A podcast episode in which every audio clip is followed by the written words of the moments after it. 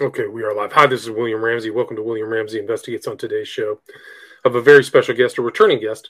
This will be our third episode we've done together. His name is Carl Hassell. Last name is spelled H A S S E L L. Our first interview was about the Peyote Way Church. Really interesting. I'll put a link to that show in this show. And then last time we talked, we talked about kind of the counterculture, New Age deception of the 60s, a lot of the artwork, symbolism, meanings behind the dead, things like that. But today, this is going to be part two of that same kind of series with the Dead and some other bands as well. But uh, he's going to talk more about that. And you can see the slides here if you're live watching it. You can watch it on Rokfin. I haven't been censored on Rokfin yet, but uh, I don't think anybody's been censored on Rokfin, which is nice to know. So you can check it out on Rokfin, and uh, I'm glad to have Carl back. So Carl Hassel, welcome back to the show. Thank you very much for having me. It means a lot. Hello, everybody.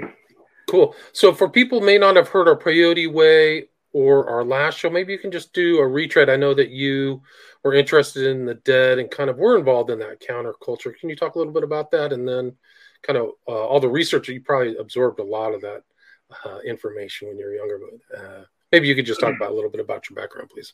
Um, well, I first saw the Grateful Dead at Winterland. It was October of 1978. They had just gotten back from Egypt I was basically dragged there under threat of violence. There was a whole bunch of us and a, a, New York deadhead that used to live in back of us. We lived by the Ashby BART station in Berkeley. But uh, this guy dragged, he was a foaming at the mouth deadhead and said, You guys got to go. I got a whole roll of tickets. You're all going. You know, so we went. I didn't like it at all. I absolutely hated it. And I didn't see them again for two years until 1980. And then that's when the click, the switch clicked. And between 1980 and I guess about 19, well, about 2014, I saw them well over 100 times in their different incarnations. The actual Grateful Dead, though, I saw about 85 times. In 1982, I went on tour and did about 35 shows in the year of 1982. And I only quit because I was bitten by mosquitoes from my toenails to my eyebrows. I, I couldn't. I went home. wow. So, like, you kind of were, you couldn't take anymore, basically, threw in the towel. But that's a lot oh, of shows, right? How many, yeah. when they do a tour, they really are one of the more serious traveling. Oh, yeah, it's a grind. Time, right? It's yeah, a grind. Um, it's got to be a grind for them, too, yeah. Oh, yeah, yeah, it sure is. Yeah, it was a lot of fun. I had a lot of fun. I was basically on paid vacation from work. I quit with an open ended thing. I was working for family. So they weren't happy with me at all. And I remember um, in 1982, my stepfather said, You can't go running around the country following a bunch of fucking musicians. And I said, This might be it, though. They're getting old. And that was in 1982. Right. they pretty much toured. There's, I mean, I don't know if they're still, still touring now, but yeah, they just really were. Phil yeah, Lesh still does it. Bob Weir's still out there. And Dead and Company are supposed to do their last tour this year. Of course, they want to make sure you're vaccinated and everything before you come in. Wow. So, uh, so yeah, I mean, and they're really kind of like in their genre. I mean, I guess I guess Phish would be the follow-on band. In their yeah. genre, they were really the top of that. Yep. New... Well, if, if it wasn't for the Dead, there would be no Phish, no String Cheese Incident, probably no Max Creek, and even local bands where I grew up, Ouroboros. They were a huge Grateful Dead, Allman Brothers cover band, and they're still out there cranking it out back east. Interesting. How would you define the Dead's music? Was it be modern folk, modern rock? It's it's really I, on own genre, right? Yeah, there. I I couldn't define it. They they play rock, blues, Appalachian, uh, psychedelic jazz, yeah. different formats of jazz. They've done a tonal atonal music. A couple of the members. Yeah, I couldn't define it.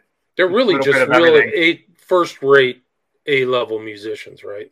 You know, oh, they're excellent musicians. Absolutely. Billy Kreutzmann, without Mickey Hart perching over his shoulder, Billy Kreutzmann is one of the finest underrated drummers you'll ever want to hear. And Phil Lesh is a fabulous bass player. He was my favorite throughout the, my whole Dead fascination. I loved Phil Lesh. If it was general admission, I tried to get in front of Phil as close as I could. And consequently, a few years ago, I ended up working on YouTube with a, uh, one of his nephews, and we did some work together and some research that we shared with Steve Outram and some of those guys when they did the 50th anniversary flower flower power show, that mm-hmm. big four hour extravaganza. Matt and I, Phil Lesh's nephew, we contributed a lot of material right up to showtime for those guys. But, uh, yeah, that was pretty weird. right. So they go from the 60s to the present. I mean, that's uh, half a century. Uh, it's pretty remarkable for yeah, any really any band. I guess a lot of bands are going on longer. Yeah, and they've only lost a keyboard player. You know, they went through six keyboard players and then Jerry. That was kind of a weird position to be in. If you were a keyboard player for the Dead, I would imagine. it's kind of like uh, the drummer for Spinal Tap or something. Yeah, like you don't want that position. You don't want to turn into a big green globule or whatever. Um, yeah, but I mean, I think that they grew up Northern California. In our last conversation, like I really is impressed about their kind of intellectual proclivities. Like they're very curious uh, thinkers and absorbing a lot of real ideas, like uh, cultural ideas. I, I didn't get that that sense from just seeing and listening to their music or seeing their band like they're very savvy i think they're smart smart people so they have a lot of kind of esoteric occult kind of uh, ideas in their in their imagery music oh yeah. uh, lyrics too right? Even the name itself grateful dead you could do all kind of things with that in your head. Yeah right. Kind of like a dead like uh what's it? The book of the dead you know that was kind of uh was a known book in the 60s people were reading that leary and yeah, what that and, things like that. The art of motorcycle maintenance i think was the other one. Zen and the art of motorcycle maintenance were real big back then so you sent a you sent me a couple tranches of pictures and emails and things like that if people are watching this is the first one smash the nuclear family do you want to just kind of go through that yes and... I was okay. I was researching Berkeley communes, and that came up. That was part of a Berkeley commune, and this was back in the days when I didn't file things. Alpha, most of my stuff is not alphabetical and it doesn't have titles. I was only for my own edification and amusement. But uh, this obviously is the first plank of one of the planks of communism. Communism is to smash the nuclear family. So we could slide on if you want. I just thought it's really kind of the basic. Uh, it's Luciferianism too. Yeah, just and it links to the next poster.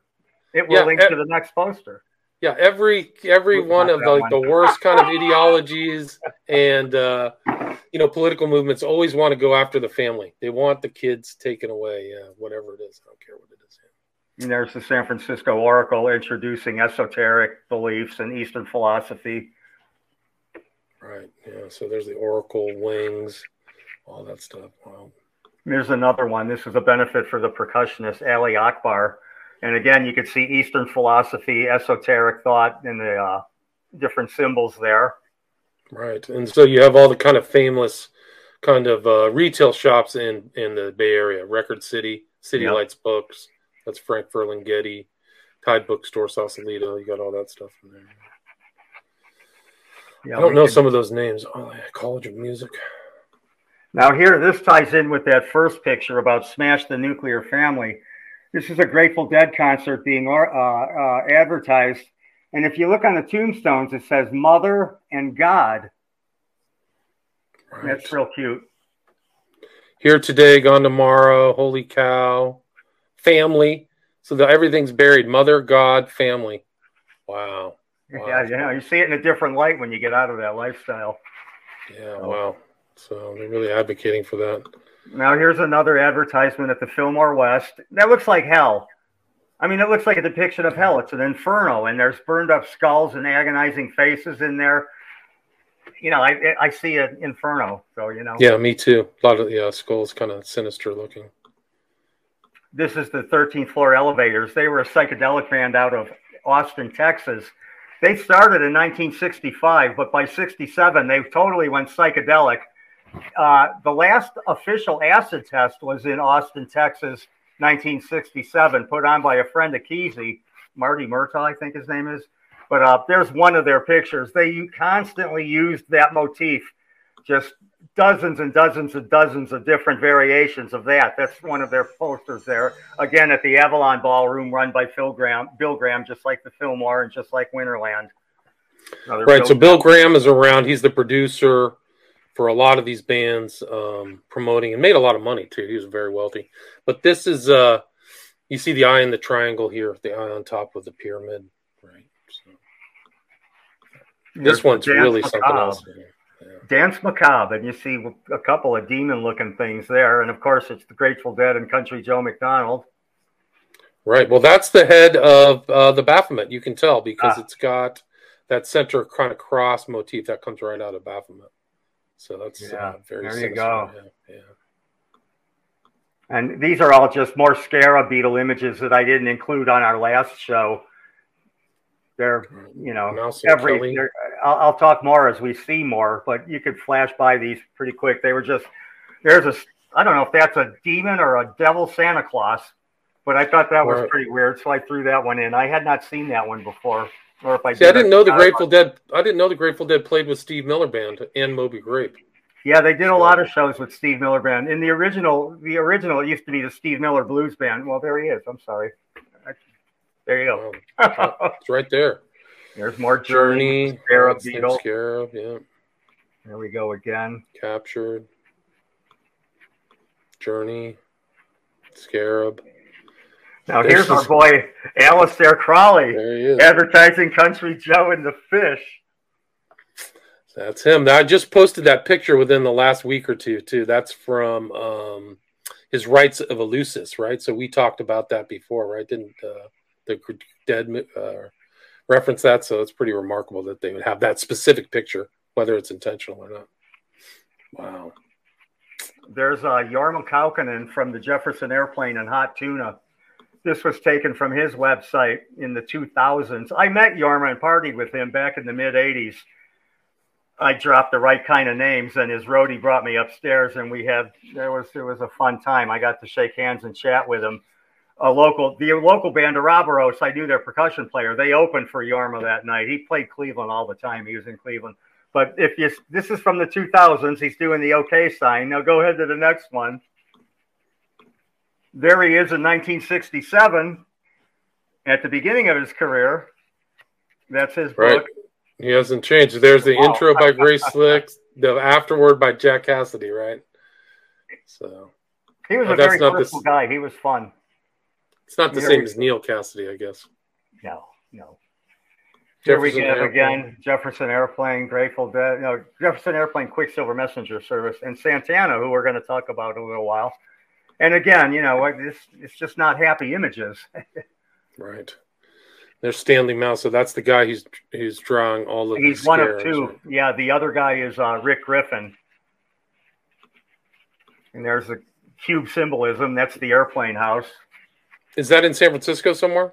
Yeah, they don't live there anymore. Of course, they you know they all have their own gigs, but that's when they first they painted it all black. That was from the '60s.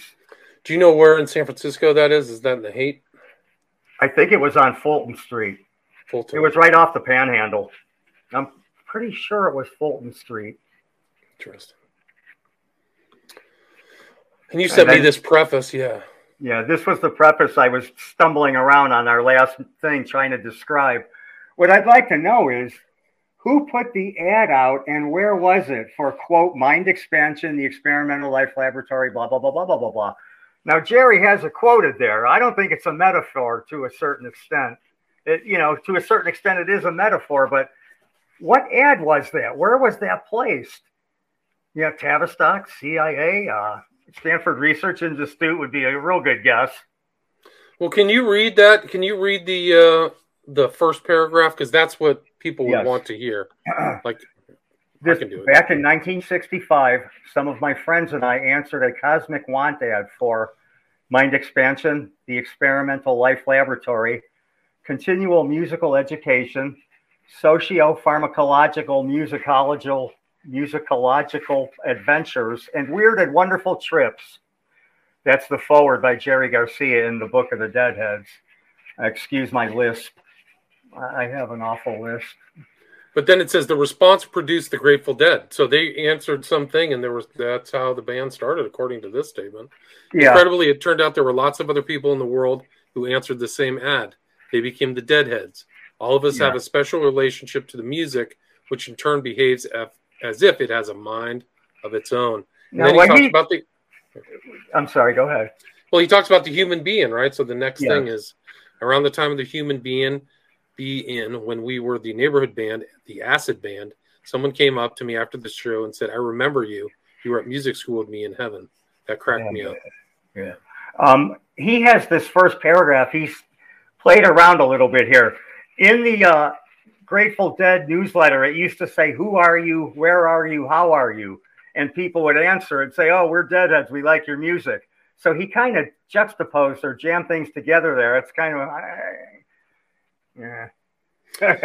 but I think it also shows the the the focus of the band is really on their followers too. They tried to create an environment where they're fused together, the band and the listeners, right? Yeah. Instead of like, oh yeah, we're done. Bye. Instead, you know, like, and what's interesting, a bunch of Freemasons, Scottish Rite Freemasons, showed up at several of the acid tests, hmm. and you can find this in Grateful Dead literature, and you got, you can also find it in a. Uh, want to say, uh, what's the guy? David Livingstone's book. Oh right, David Livingston. It's uh, which in one? one Three thousand years. in one of his books, I read three of his books. In one of his books, he's talking about the '60s and '70s and he has a citation for Scottish Rite Freemasons that popped in and out of the acid test just to see what the scene was about. You know, they came in and looked and said, "Wow, weird," and left. Was it Ordo ab chao? I think that's the one. That's yes, that's yeah. that's the phrase. Uh, we can cruise along. But it is interesting too because he mentions the Book of the Dead heads, right? So they're playing off the Book of the Dead. Very, very important kind of cultural marker for the '60s, I would say. Yeah, and we'll talk about that in their first album because they had the artwork changed. Now here again, this is I'm using this as a citation that uh, it says down here. Rick Griffin was interested in mystical symbology and studied various kinds of things, including Masonic symbology. And I shared the other in the other show. I shared the other citation that confirmed that it was Masonic esoteric. So this is the second one. Interesting. So okay, you so see right there, it's in all the artwork. Right, it's all there. So this and is it, the holding the uh, the torch of uh, Prometheus or whatever. Yep. We, you could go by these quickly if you wanted to. Okay. Let's go back over here. And then now this? Here, uh, this is called the hieroglyphics wall. I sent you a whole separate link for that. It's by a photographer named Herbie Greene. He's still around. He's still photographing. But in 1966, he photographed several bands and personalities in front of this wall. And in some of the shots, you will see a scarab beetle carefully placed next to the personalities. Oh, interesting. Yeah, you can see the hieroglyphics on the back wall right there. Yeah, some of the pictures are really good, and some are a little bit fuzzier. Now, here's one with Jerry. These were all done in 1966, by the way. You could just cruise right by these. Interesting. There's Bill Graham. Bill Graham, that's right.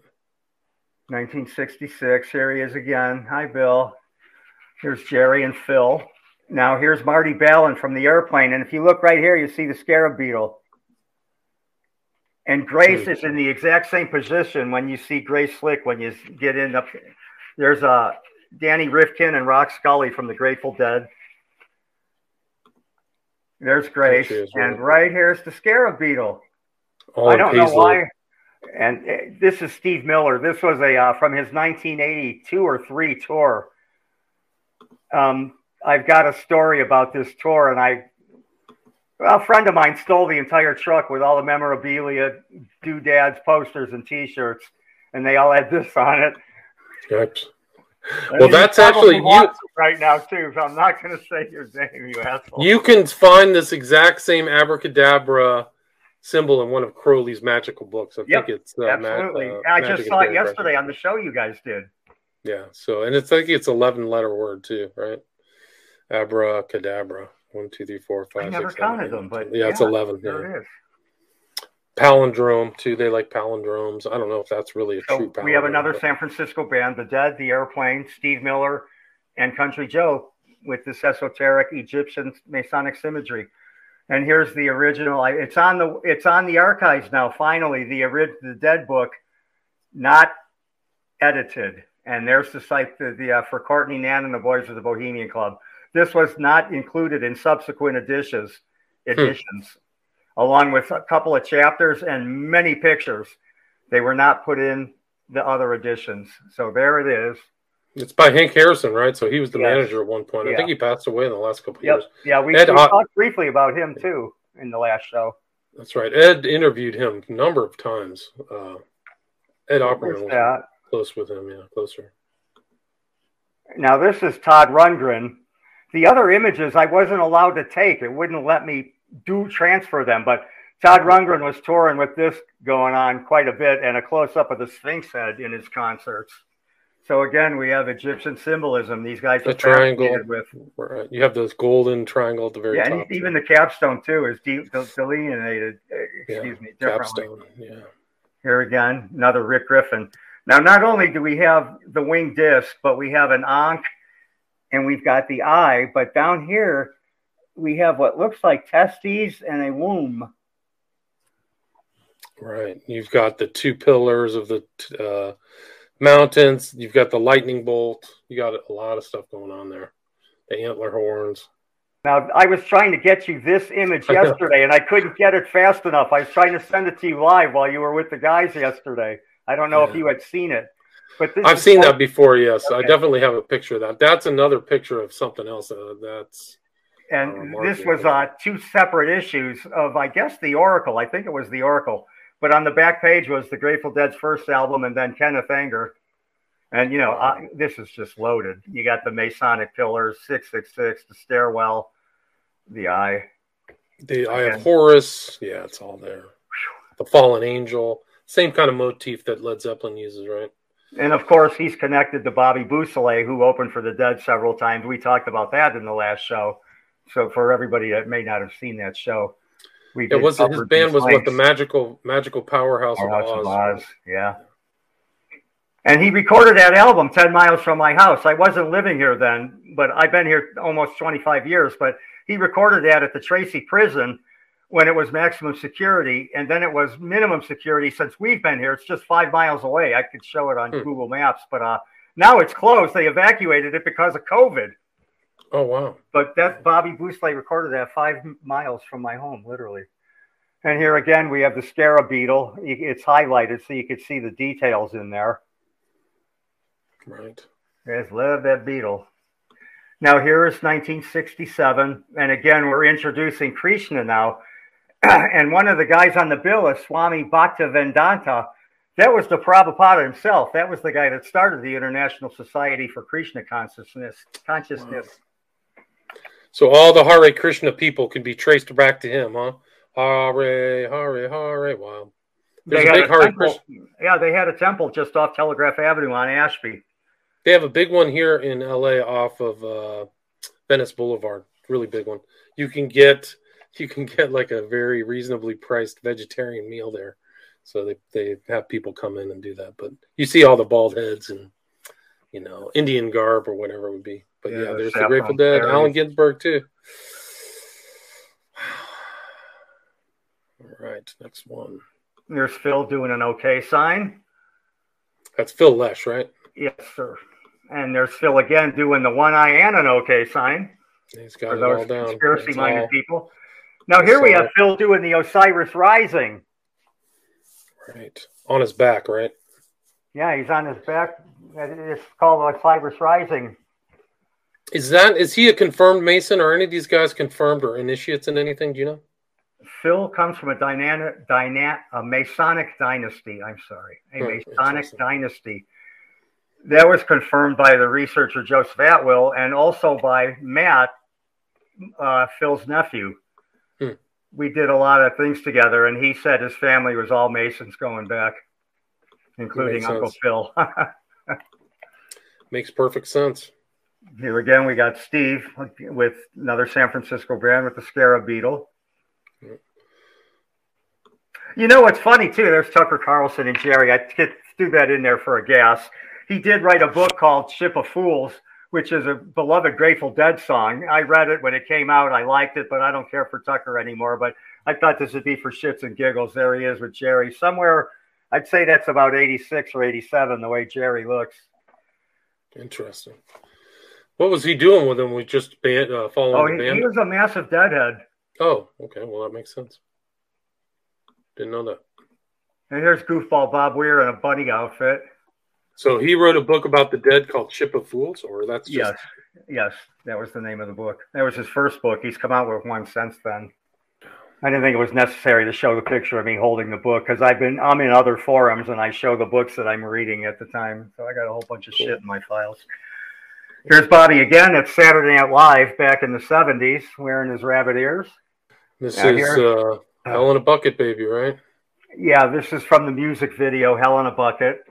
And uh, at one point in the video, the whole audience is devils, and Billy is singing like Elvis Presley, like an evil devil Elvis Presley to the crowd. And they all have little pitchforks. It's pretty wild. The the group, everybody could look that up or do it themselves, whatever. But uh, now there's Blues for Allah. That was one of their albums. Wow. Right. So there he is, the uh, Pied Piper or whatever kind of motif. Spacey right? old imagery there. Yeah. Now here is the Grateful Piata. It's actually called the Grateful Piata, mimicking Michelangelo's Piata or Pieta. Right. You know, I, even when I was an agnostic and an atheist, I would have thought that went too far. And I'm a Christian now, and it's just. Uh, it's a bit it's a bit blasphemous, right? None of these guys really ever profess to being Christians, right? They're like kind of neo pagans or something. Or yeah, Bob's been a Bob's been a uh, science or not a Scientologist. No, a uh, Christian scientist. You know, Christian scientist. At, interesting. different times, I guess, but yeah. So there you go.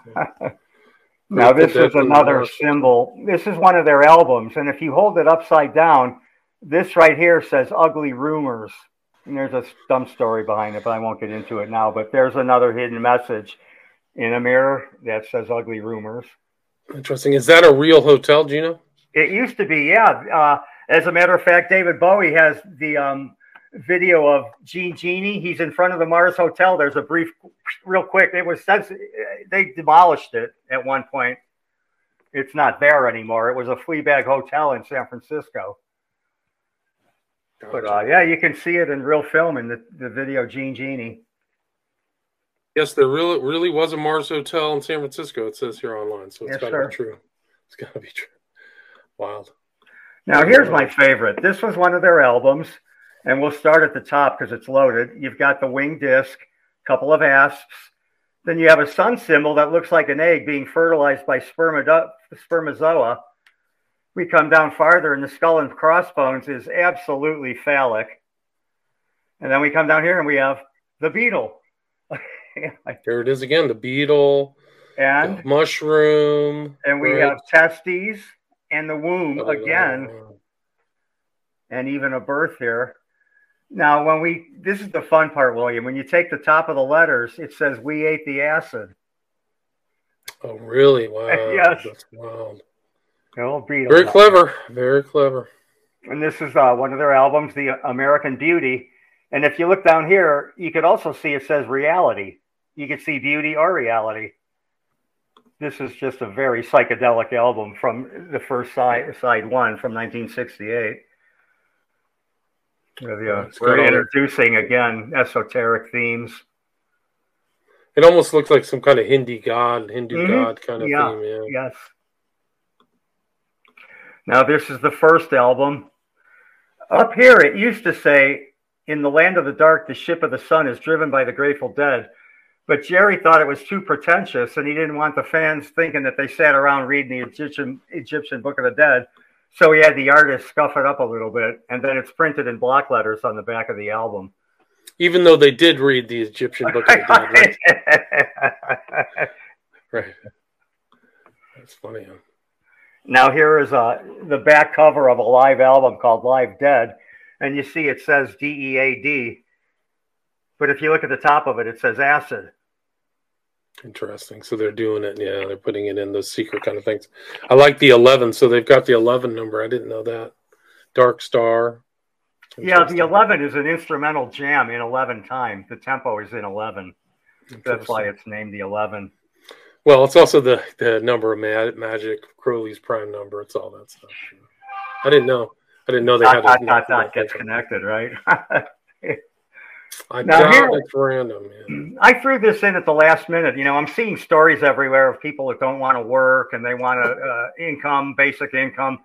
My son's company can't find somebody to hire for nothing. So I say, like, the working man's dead. Interesting. It's kind of a weird afterthought. So they can't find the people to hire because people don't want to work, or there's nobody who's able to work. Do you know what the difference is? That as far as my co- son's company, they have both. interesting. They're spoiled brats that don't want to do anything. Interesting. So the working man's That's dead. it. Yeah, that was it. I mean, they say I can't tell. They say a lot of people have joined the uh, disability roles, but also that there's just a whole new generation that got soft off of COVID. They don't want to go back and do any sweating and stuff. You have you have the Santana package, don't you? Oh shoot, I should. I thought I had it on here. Did I forget it? I think it was in part two. Okay. Scarab images, blah blah. Then it's some about Santana. Okay, let me just go check. I'll go get it out. I don't know. I thought I put it up on there. Let me go find it. Santana. Uh, I'm sure it was two oh, A I thought I think you have it. two B. Two A scarab imagery. I remember seeing it, so I do have it. Yeah, somewhere. it's kind of essential. Otherwise, I could just explain it, and then people could go find the link. No, I'll have, no, I'll- find it. Let me find it. It's under. Do you remember the title of it? Would you say when you sent it? I thought it was Scarab beetle images, etc. Scarab beetle. And I'm sure it was part two because part one had the Phil Lesh stuff in it. Well, I could discuss. I could talk then. Yeah, go ahead. Carlos Santana is completely and totally occultic. I used to like his music. I don't anymore. You know, it goes without saying. But uh, some of his titles are Sacred Fire, Spirits Dancing in the Flesh, Shaman, Supernatural, Beyond Appearances, Blessings and Miracles, Black Magic Woman, Soul Sacrifice. Uh, he also prays to a god named Metatron. He talks incessantly about Metatron and says that Metatron gave him a message that he needs to unite musicians together. All one has to do is type in Santana Metatron, and there'll be multiple links. And he even wrote a song that you can find on YouTube called Metatron. But I mean, he's like way out there, man. Praise to the That's- god named Metatron. Yeah, Metatron was supposed to be one of like the great angels in heaven. Was Metatron, so that's used to be what it what it was referencing. I don't know. I had some great links there where he's, he's it, it, calling other musicians to join him. But yeah, uh, the crowd can type in Santana Metatron and find out all about it. There's tons of information. Okay, I found it. Oh, cool. Okay, let's see. I, I included a couple of his album covers. They're all completely trippy. So the Metatron, did you send me actual pictures of that? Because I don't see those. No, I just shared links of him Links, talking okay. about it and then some Okay. pictures of his Okay, a couple that's of his cool. I'm gonna pull that up. That's why I couldn't find the pictures. I was looking for the picture of something that didn't exist. All right, let's do that. Metatron present share screen. So there's the there's the song Metatron Shapeshifter, right? That's pretty uh, cool. That's from the Shapeshifter album. Wow. So that's Metatron. And then there's the Archangel Metatron. Archangel Metatron told Santana to collab with pop stars. And of course, he won what, 12 Grammys since he started Right. subscribing to this guy. This bizarre. And we I'm have, not Carlos anymore. I'm not bound to DNA anymore. Wow. Okay, dude. I, I believe you. Metatron is the architect of physical life. Supernatural album. That's right. He did a supernatural album. Rob Thomas, Lauryn Hill, CeeLo Green, Dave Matthews, Everlasting, Eric Clapton. Wow. Santana credits humanity's birthplace and Metatron for his life and sound. And he won what, 12 Grammys? Must have wonder worked. what he really had to do to get it in the dark room somewhere. Who knows? Supernatural sold more than 27 million copies and won nine Grammy Awards, including Album of the Year. Wow. But don't credit Santana or Davis, credit Metatron, the biblical angel some believe is the person who stopped Abraham from sacrificing his child. People think I'm crazy, but I don't care. They say, You say you speak to Metatron and the Virgin of Guadalupe. How can you say that? And I say, How can you believe in God and not be able to speak with him? You speak to him, but he can't speak to you. What kind of relationship is that? That's fantasy. Interesting. Yeah, uh, Santana. Another another San Francisco band way out there. I included Herb Greene's link so people could see his work. Right. It's all Egyptian stuff too, right? Yeah, he was the guy that came up with the Egyptian wall and the hieroglyphic wall, as he calls it. I actually I emailed him and I haven't got an answer yet. Just yesterday, I asked him where he got the inspiration for that hieroglyphics wall, what the origin of that was. So I hope he gets back to me. Probably these are all it's all dead people too, right? right? No, he's Herbie Greene is alive. He's alive, right? There's Brent Mydland. I shook his hand in 1982. That was one of the Grateful Dead keyboard players, right? The other dude, but uh, that was fun. There's Phil. Yeah, so before his liver, before his new liver. he got a new liver. Phil Lesh did. Yeah, he had a liver transplant probably 20 years ago. Something like Too much that. drinking. There's Brent. I, I, shook his hand in 1982 at Red Rocks. He was walking through the crowd. Slapped Jerry on the back once, coming out of a stage door. Interesting. Oh gosh. Herbie Greene. Herb Greene. Do you have anything else you want to add? Uh, I mean, anything else? I mean, you just kind of shows that okay these guys are rooted in the esoteric type stuff. Um, in the 1980s, Bob Weir started changing the words to trucking every now and then, and instead of singing "Living on Reds, Vitamin C, and Cocaine," he was singing "Ever since she went and had a sex change, ever since she had a frontal lobotomy, and living on crack." vitamin C and cocaine. He really screamed out the word crack. Now, I only had 13 examples I showed. I used to have more, but I smashed up my entire tape collection with a fire axe back around 2014 and threw my stereo away when I finally had enough of all this fucking bullshit. And I had thousands and thousands and thousands of hours of Grateful Dead, Allman Brothers, and Frank Zappa concerts. A lot of it was soundboards. I, I know people that were able to get me soundboards, but smashed it all up with a fire axe. So the reason Bob Weir, what I'm getting at is Bobby changed the words to trucking. And in the 80s, we had a massive crack and cocaine epidemic. And in the 90s, we started seeing people thinking they're the opposite sex. And now it's all the rage and it's everywhere. Now, could this have been the result of neurolinguistic and subliminal programming by people that were at those shows and then started feeding their kids soy. And a generation or two later, look at what we got. It was just kind of a weird thing that all of a sudden he's singing about sex changes from 1982 to 1987 that I can locate. So it wouldn't surprise me. I think yeah. that there's tons of agendas that have been playing through the occult and masonry and things like that, and so planting put, those ideas and memetics and all that stuff. I, I put the show in there, the the, the the the the thing. So all a deadhead would have to, or anybody has to do, is go to the Internet Archives to the Grateful Dead, and then look at the show that I listed, and go right to where I timestamped it, and you'll hear it for yourself. Interesting so that was a weird aside that you know spaced me out when I was doing some of this stuff, putting these things together. Now, in 1965, William, in 1966, the concerts that were advertised, excuse me, would say dance concert or uh, dance party, and by late '67, they completely stopped that, and it was just the band with the motif. But it, it's interesting because right up to early to about May of '67 they said dance concert or dance party. And I didn't put any examples up. If anybody wants to pin me on that, that's fine. I'll send it to them or, you know, they could look themselves. But so that was interesting. You know, once they had people wired in, it's like, okay, piss on the dance party. It's like, here we go. Now, you know, there's going to be a drug party here, you know, so music supplied by the maniacs. Uh, Mickey Hart has his own brand of cannabis. He sells cannabis products now, and so do both of Jerry's daughters, called Garcia's Choice. Wow. So they've gotten into the legal drug business. I'm not surprised. but nothing surprises me. Wow. Um, I can I those are the next Wavy Gravy story? Yes. Um, this is really goofy, but I toured in 1982, like I said, and I had been taking way too much LSD and drinking. Well, by Frost Amphitheater in October of 82, I was real close to the stage and I was tripping real hard and I flipped out pretty bad.